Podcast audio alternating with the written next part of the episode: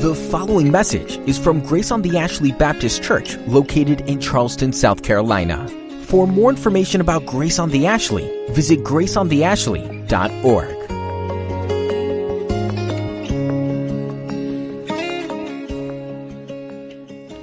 I want to invite you, if you would, to open your Bibles to Luke, the Gospel of Luke, chapter 9. We look in verses 10 through 17 this morning, finishing up what we began last week. Luke writes these words. He says, On their return, the apostles told him, that's Jesus, all that they had done. And he took them and withdrew apart to a town called Bethsaida. When the crowds learned it, they followed him. And he welcomed them. And he spoke to them of the kingdom of God. And he cured those who had need of healing.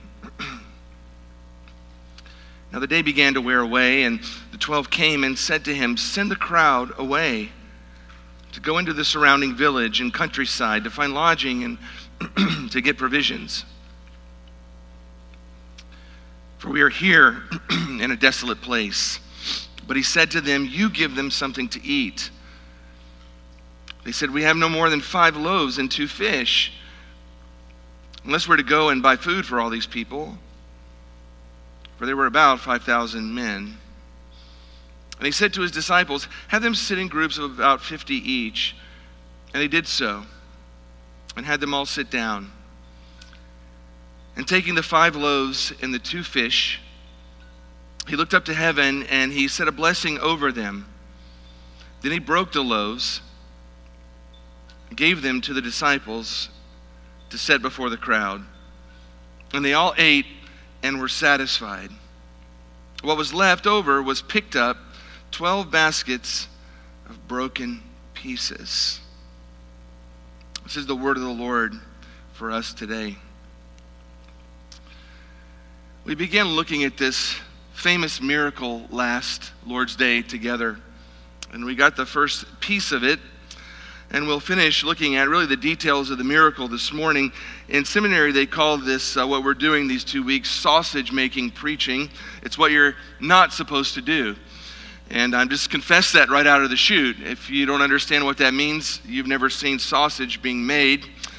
Have you ever seen sausage being made? The link sausage is a machine and it just shoots it out till it gets long enough and you just chop it off when it's long enough and you start the next one the same way. Um, well, you're not really supposed to do that, but that's what we're doing.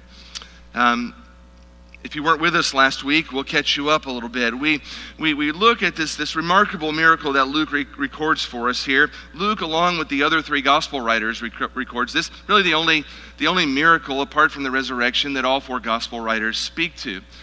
And Luke records it really in the shortest sort of way compared to the other writers. It's, it's really quite short, a few sentences, really, the entire miracle, compared to, say, John's gospel, where John expands on this fairly significantly. But Luke gives us what we need to understand about that, and he uses it, in a sense, as a bridge between the passage just before and the passage immediately following. And the whole point of Luke's gospel is to prove to a man by the name of Theophilus and anyone who would read this gospel following him that Jesus Christ is none other than God in human flesh. He's not just a, a great teacher, he wasn't just a, a great humanitarian. He wasn't some sort of a prophet, just a prophet at least. He was none other than deity in human flesh. And Luke, in a very methodical way, has been making that case from verse 1 of chapter 1 all the way to where we are in Luke chapter 9 in the middle.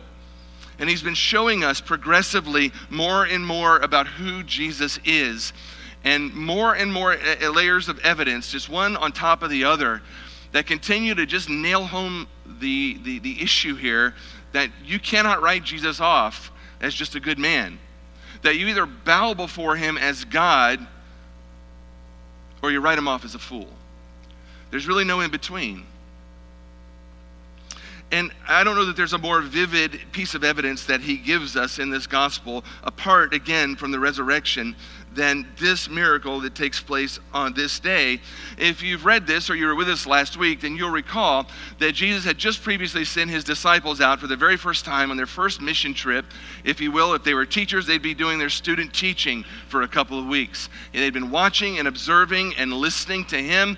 And he said, It's time for you to go from being observers and listeners to being active participants. And so he launched them out two in pairs of two for a period of time into all over the region of Galilee to do ministry on their own. And he empowered them uniquely to be able to do that, to be able to preach, to be able to teach, to be able to do miracles, to be able to cast out demons, to do really essentially everything that he had been doing. He empowered them to do it, and he launched them to do that. And he said, Go, don't take extra food, don't take extra clothes, don't take anything. I am going to be your sufficient supply every moment that you go.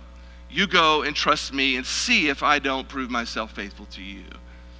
And they went and they did just that thing. Luke doesn't tell us what happens on the trip. He just reports to us that they made it to the end of the trip and they come back to Jesus. And when they do, they're, reporting with, with great excitement all the things that had happened on their, their trip to Jesus and they're debriefing the, the uh, student teaching, if you will, and the crowds are now pressing in like they do everywhere Jesus goes. So Jesus puts them in a boat and he heads out to cross the Sea of Galilee for some time of rest and for some time to be able to debrief.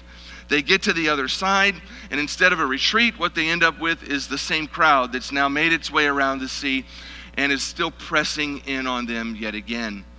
And Jesus, the ever compassionate Savior, isn't perturbed by the whole series of events. He, he spends the day healing them and welcoming them and caring for them and ministering to their needs and loving them.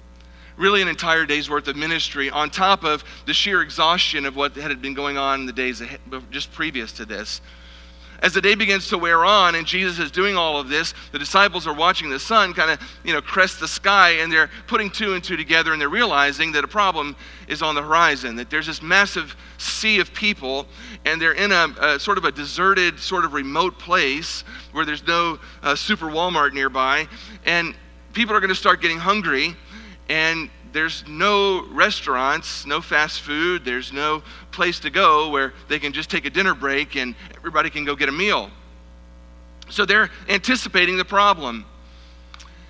And so they approach Jesus and they, they say to Jesus, Jesus, there's a problem. Don't know if you've noticed it, but all these people are going to get hungry pretty fast. And, and you know, we, we've been uh, assessing the situation and we're great problem solvers. You see, we want to help the ministry here. And so we've come to a conclusion, and it's, you know, problem solving apostle style. And here is their problem solving tell these people to get lost. Jesus, you just need to cut it off. You've done all you can do. We're all flat dead tired. And uh, this is getting ready to be a problem. So here's the solution, Jesus. In case you haven't thought about this already, just tell these people to hit the road. Tell them to to beat it. Tell them to go find their own lodging. Tell them to go find their own food. This is not our problem. This is their problem. We can't do anything about this. The only thing that these men can see is that there's a problem and that they don't have in their own hands sufficient resources to solve the problem. And so we built a principle on that last week, and the principle was just simply this that when faced with pressing, challenging problems, we often you know, focus on our lack instead of his sufficiency. And that's precisely what they were doing. All they could see was what they didn't have, all the while oblivious to the fact that the Son of God was literally doing miracles all around them. Well, you know the story, and that was not nearly a sufficient solution for Christ. He says, Man, I've got another solution for this problem. Let me show you problem solving Jesus style. And here's the plan. Verse 13 they don't need to go away. You give them something to eat. Okay, man, I hear you. You want the crowd to get lost. Let me tell you another plan. They don't need to go anywhere. Here's the plan you feed them. And if you were to, to, to, sort of capture it in the original language, it's a very emphatic sort of a command here. It, it, it would be like repeating the word you. He says very emphatically, they don't need to go away. You, you go feed them. Man, it's not somebody else's problem. This is your problem. And not only is it your problem, it's your responsibility. Jesus is all about teaching these men you are no longer observers, you are no longer passive listeners.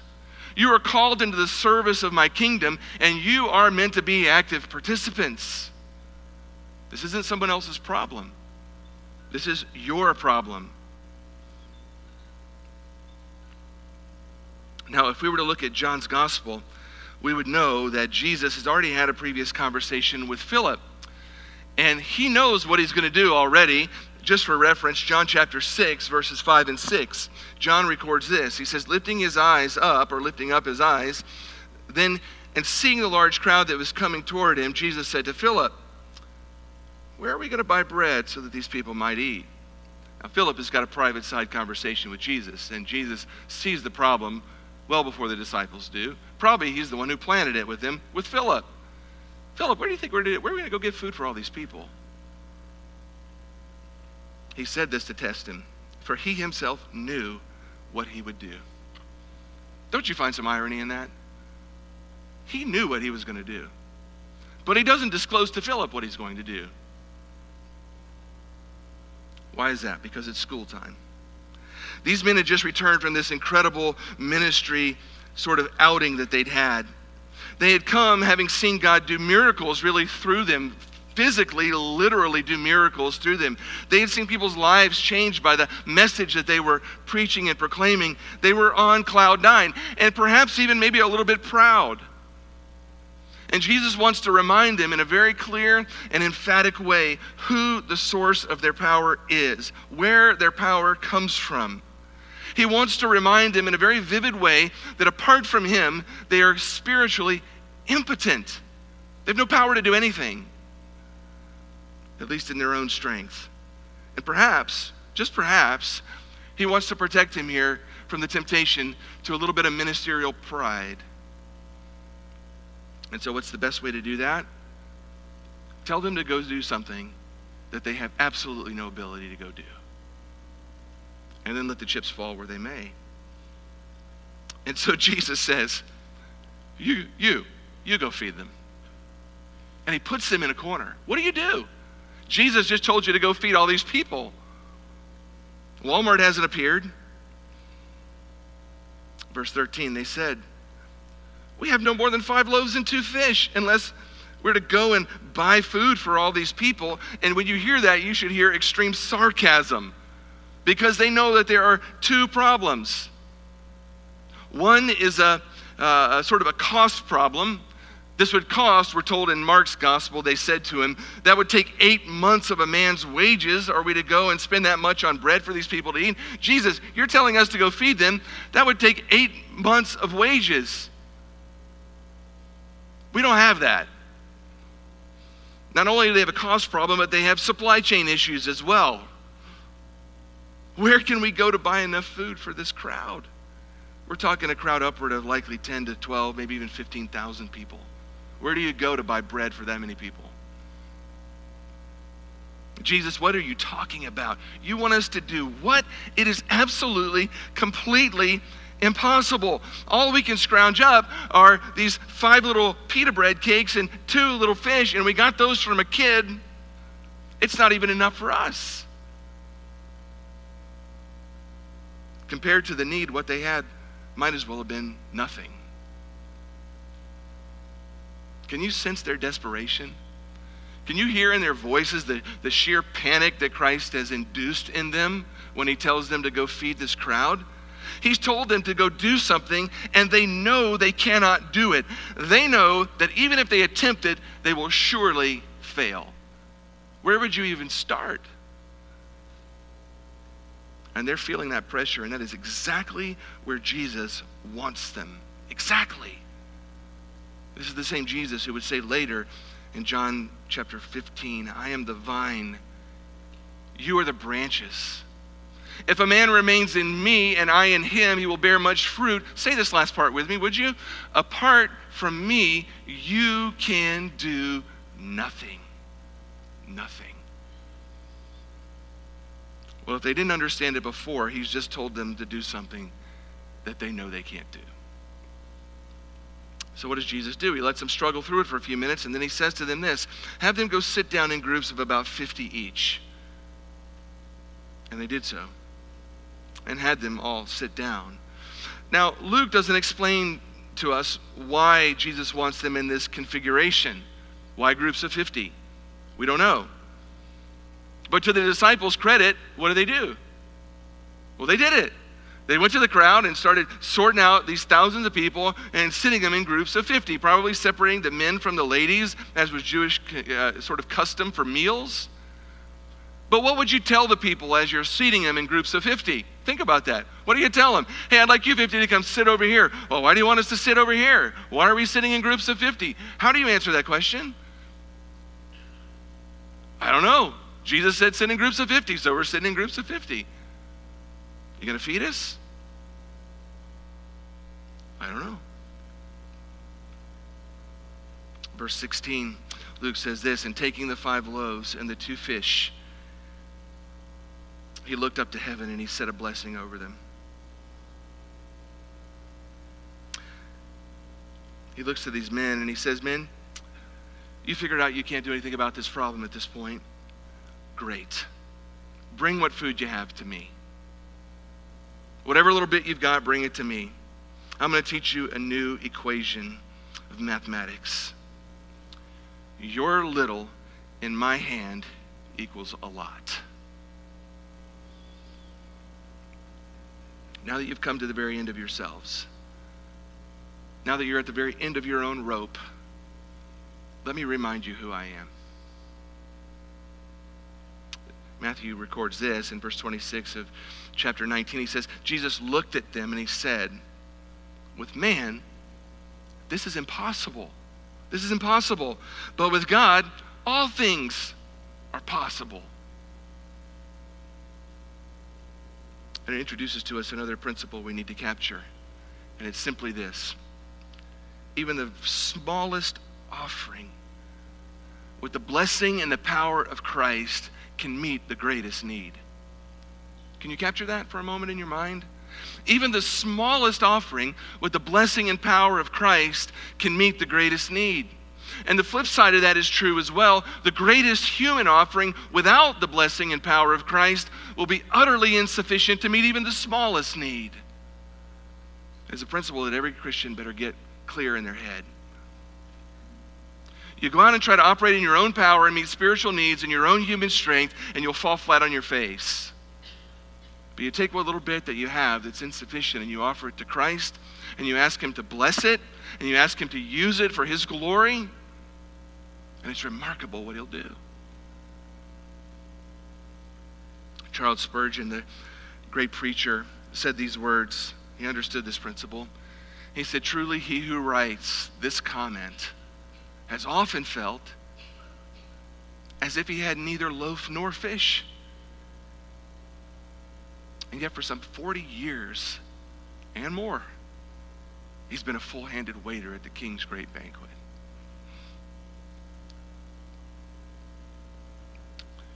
What did Moses have when God said, Moses, you go talk to Pharaoh and tell him to let my people go? He had a staff in his hand. That's about it. It was all he needed.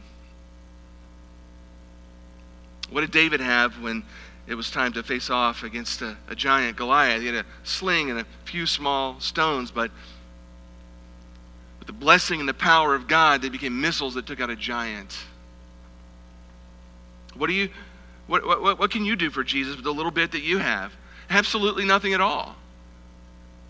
But God's given you something that you can, that you can use, that, that if you offer it to Him with His power and His blessing, can be remarkably effective at meeting spiritual needs.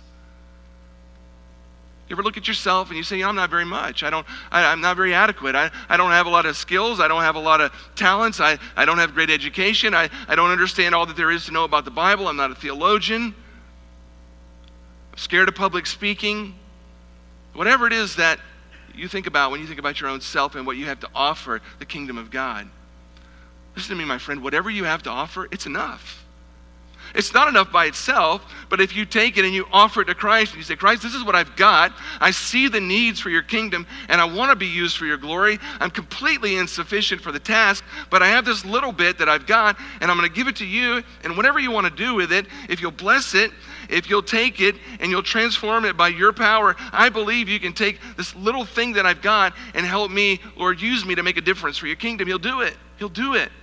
He's done it time and time and time and time again throughout the history of the church. The challenge is most of us don't really trust God to do what He says He'll do. And we obsessively look at our own lack instead of offering what we do have. We're perpetually waiting for some time to come when we'll feel adequate, and that time never comes. Instead of being on the field playing the game, we're sitting on the bench.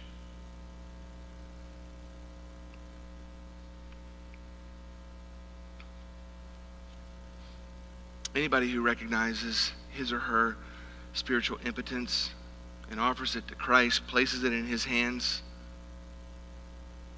will find that Christ can do remarkable things. Phil Ryken said this. He said, The feeding of the 5,000 reminds us not to forget that God is not limited by our inadequacies. Did you hear that? God is not limited by our inadequacies. Rather, our very limitations can display the glory and the grace of Jesus whenever He does what we are unable to do. His power is made perfect in our weakness.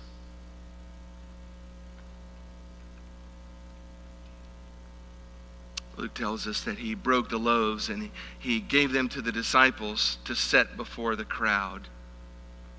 So Jesus takes these few little loaves and these couple of fish and he looks to heaven and he prays and he gives thanks to his heavenly Father and he breaks them and he begins to give them to the disciples. He hands it to them and he says, Now go. I don't know what they were thinking at that moment. But they went, they obeyed. Now, I want you to pause for a moment and think about all the different ways God could have addressed this problem. There's a thousand ways that He could have addressed a hungry crowd, right? He could have done all sorts of things. He could have just instantly satisfied everybody's hunger, right? Oh, hungry people, filled people. They're good. Keep preach on, right?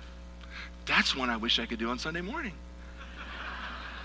Come to think of it, hungry people, full people, preach on. Pray about that one. He could have done that. He could have done that. He could just instantly, okay, they're not hungry anymore. Keep moving. He could have instantly made food fall from the sky. That isn't actually foreign to him, right? Did something quite similar, quite often in the Old Testament manna. He could have done that again. It's not an accident that he does this the way he does it. He wants to make a point. And here's the point the point is this that Christ primarily uses people to accomplish his plans. He doesn't ordinarily do things unilaterally and miraculously apart from people. Normally, he uses people to accomplish his plans in the world. And he often does that by challenging to do, them to do things that they know that they can't do by themselves. And when they offer him their own insufficiency and they step out in faith, he works a miracle through them. And these disciples need to see him do that. Abraham, I want you to pick up all your stuff and your family, and I want you to set out to a land that I'll show you later.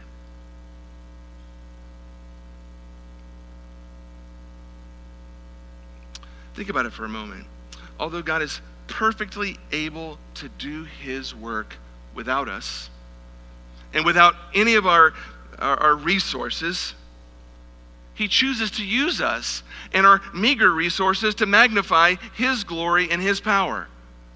Do you realize God could do whatever He wants without us? He doesn't need me. He doesn't need you. He doesn't need any of our resources. He can do things unilaterally anytime He wants to. But He chooses ordinarily to use ordinary people like you and like me to accomplish remarkable things. By calling us to do things that we're uncomfortable with, by calling us to step out in faith in ways that we haven't before, to look at our own resources and feel that sense of inadequacy, and to look to Him and say, okay, God, I don't think I can do this. I don't think I have what I need, but I'm going to go because you've called me, and I'm going to wait and watch and see what happens. And over and over and over again, He proves Himself faithful. These men need to learn this because he's going to be crucified and he's going to be buried and he's going to be resurrected and he's going to ascend to the Father. And they're going to be called to establish the church and to take the gospel into everywhere. And they need to understand this principle. So he teaches in a very vivid sort of a way. One author said this He said, I'm convinced that the Lord did the miracle that way to teach the disciples that his method for meeting the needs of the lost world is through people. Christ meets the needs of people through people. And note carefully the kind of people he uses inadequate people. Inadequate people. People who don't feel worthy. People who don't feel well equipped. God reaches people by using other people ordinarily. Verse 17, we're told this, and they all ate and were satisfied. And what was left over was picked up 12 baskets of broken pieces. So you got to imagine how this plays out. Jesus breaks this, this stuff, gives thanks for it, hands it to them, gives them enough. Somehow, there's a miracle that takes place immediately, right? He gives them 12 men enough to go out and to, to take their first load. How many trips do you think it took to get to 12 to 15,000 people with 12 men. So every time he sends them out, they go distribute whatever it is that they have, and they come back to Jesus only to find what? That he's got enough more to fill up another basket. And so they take that and then they go and distribute that, and then they come back only to find that there's more. Every single time they come back empty handed, he fills them up and sends them on their way. Can you imagine the looks on their faces? As this is going on? Can you imagine them looking at one another across the way? Like, I don't know, what's happening? Can you imagine the joy and the thrill and the excitement of the moment to realize that Christ is working a miracle and you're right in the middle of it? That's where they were. Their fear had turned to exhilaration. Alexander Maclaren said this The pieces grew under his touch, and the disciples always found his hands full when they came back with their own empty. What a beautiful picture. They realized something very, very clearly, and that's this that Jesus' provision is completely and utterly sufficient that what he offers and what he has is always enough for the moment. He never comes up short. And on this day, trip after trip after trip after trip, until every one of those people is completely filled. It's not like everybody just got a little piece of bread. That would have been a miracle in itself, wouldn't it? If everybody in that crowd just got a piece of bread to eat and just a snack to hold them over, keep them from being really hangry and rioting. But they all got a full belly's worth of food. These guys must have been beat when that was over, right? Running back and forth to feed all those people. You ever served at a banquet? What about one with 10 to 15,000 people? Well, this whole thing is a parable of ministry, isn't it? Warren Wiersbe said this the miracle took place in his hands, not theirs. For whatever we give to him, he can bless and multiply and this is what I wanted you to catch. We are not manufacturers. We're only what? Distributors. That is a great thought. At the end of the day, we're not the manufacturers. We're just the distributors. That's what the disciples were on this day. They didn't make anything, they just carried it to the people who needed it. And that really is a parable for all ministry. If you're a person who's ministering in the name of Christ, for the kingdom of God in the world around you. You and I are not responsible for being manufacturers. He's the manufacturer, we're the distributors. We just take from Him what He's got and we deliver it to the people. And every time we come back to Him empty handed and He fills us up and we take it, we just never run out. I remember thinking early on when I became a lead pastor a long time ago, what am I going to be preaching about 20 years? Like, if, if the Lord lets me do this for a long time, like, will I run out of stuff to say? Well, here I am. I haven't run out of anything to say. Because for all these years, every time I come back to the Lord empty handed, He just gives me something to, to bring to you every Sunday. I don't have to make it, I'm not the manufacturer, I'm just a distributor. That's it. And anybody who does ministry, that's what we do. We're, we're, we're, we're not the provider. Jesus is the provider. We're not the chefs. We're the, we're the waiters, right? We just take from him and we deliver to the people. And this is an important concept for anybody who's going to do ministry of any sort. At the end of the day, we're not responsible for creating the content. We just deliver it to the people who need it. When we get confused about that, it's a disaster. And where there's confusion and chaos in the broader Christian world, it often comes because somebody somewhere in visible leadership has become very confused about that and begun to think that they're the producer or the manufacturer and not the distributor. And they're creating their own content, and it's false. We're told that there was enough leftovers How many? How many basketful? Twelve. How many disciples? Twelve.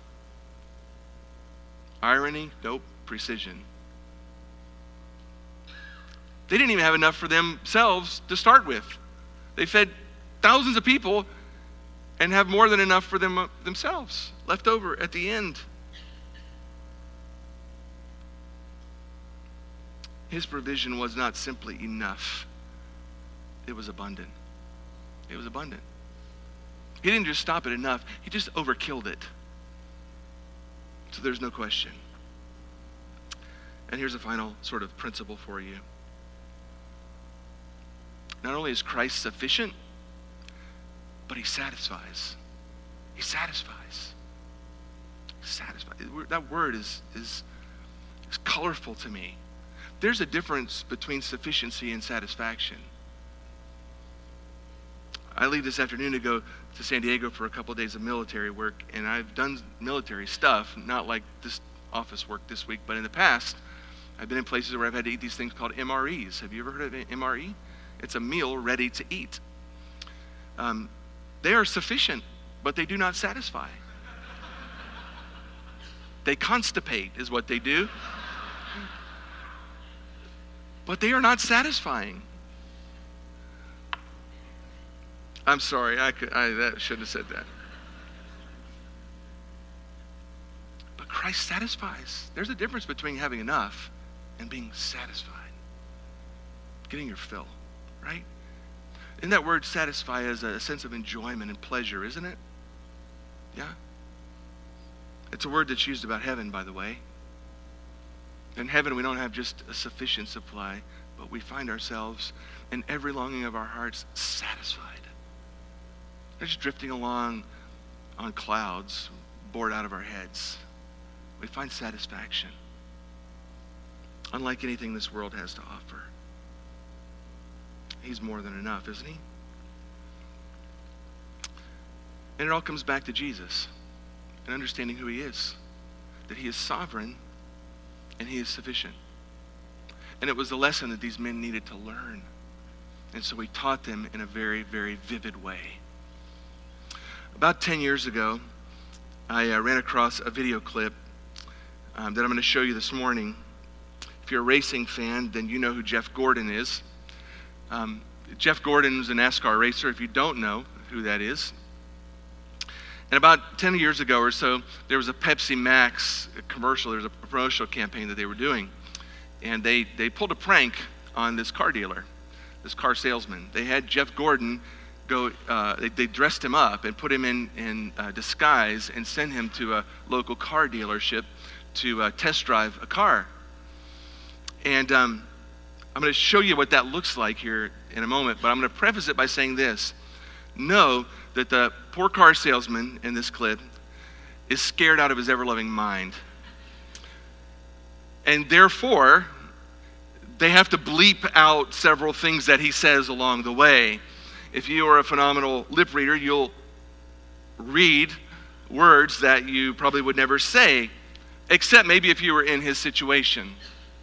So I just give you that preface to know there's some bleepage going on here. But I want you to see this for a very clear reason. One, it's funny, but there's a point to it. And listen, you need to catch the very last thing that the man, that the salesman says before the clip ends, okay? So don't tune out before it ends. Catch the last thing he says. All right, show it to us, Tina. Oh, wow. Yeah. Nice and easy. You'll just head on out and whenever you're You ready. guys hear it? Are you ready to go ahead and, Yeah. and drive? Okay. Yeah, sure. Oh. Whoa. That's all right. Oh, a little more than I'm used to. It's got some power, so just get a feel for it. Okay.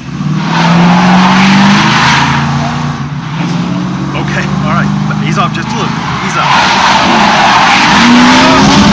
So I was thinking a little more age on me, some wrinkles, a little dorky, maybe some facial hair. It was somebody that I can pull off a, a fun prank with. Let's go have some fun.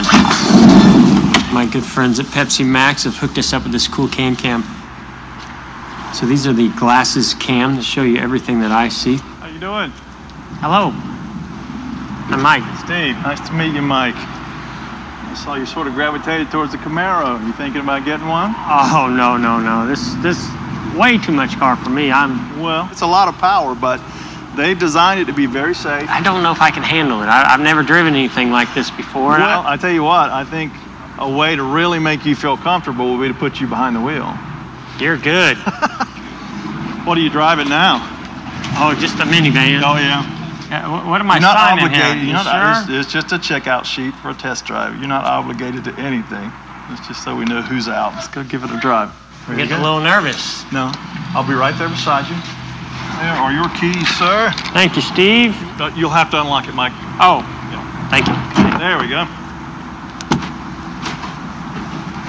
Oh yeah, what a car. Mm-hmm. Well, we better buckle up. Yeah, good call. Power, power door locks, standard, of course.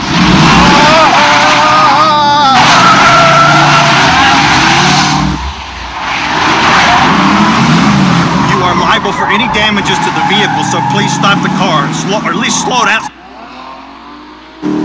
Slow down. Slow down. You can't go through that gate, Mike. Stop! Stop! Don't get you- Stop, stop, stop, stop! Watch it! Watch out!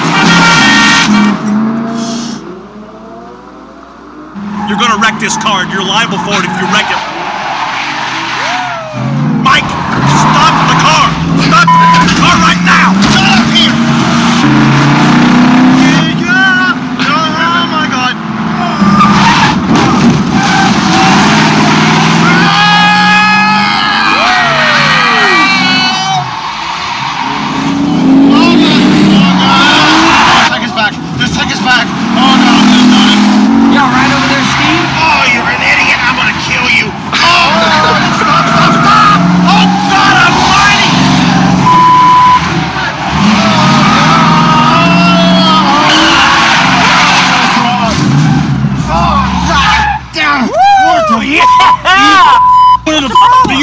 You are? What do you mean? I'm calling the cops. No, no, you don't understand. It's not what you think. I'm it's not what you calling think. No, it's just a prank. We're just having fun. Look, this is a camera. Here's a camera. There's cameras. Look, it was all just fun. Look, I'm Jeff Gordon.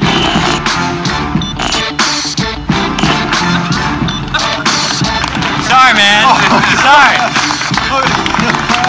Wanna do it again? Yeah, let's do it again. Did you hear what he said? What did he say at the end? Can we do it again? Now, that poor man, I don't know, I didn't have a heart attack. Let me ask you this question Was the salesman's reaction during the ride rational? Was it rational? I think it was rational. I think so too. Were his fears justified? His fears were only justified so long as he didn't know who was driving, right?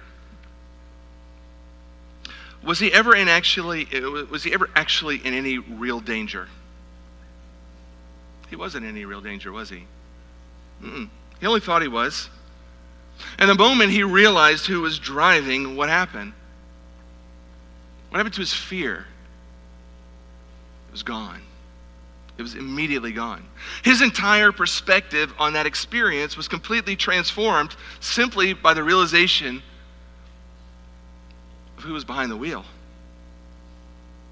He went from a, a, a, a feeling of abject terror to the exhilarating sense of adventure. From I'm going to die to can we do it again?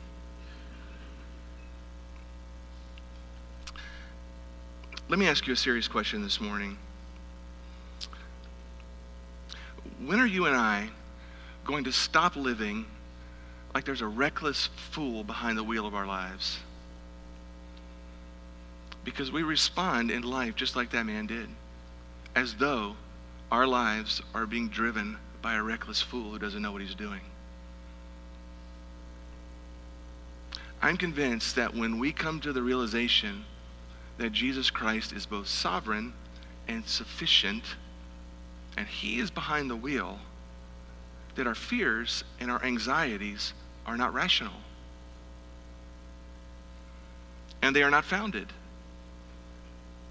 Because the God of the universe is in control. Why is it that we practically live as though He's semi competent and semi knowing? and semi faithful. As though every time life takes a hard turn in a direction we didn't anticipate, that we think we're going to die.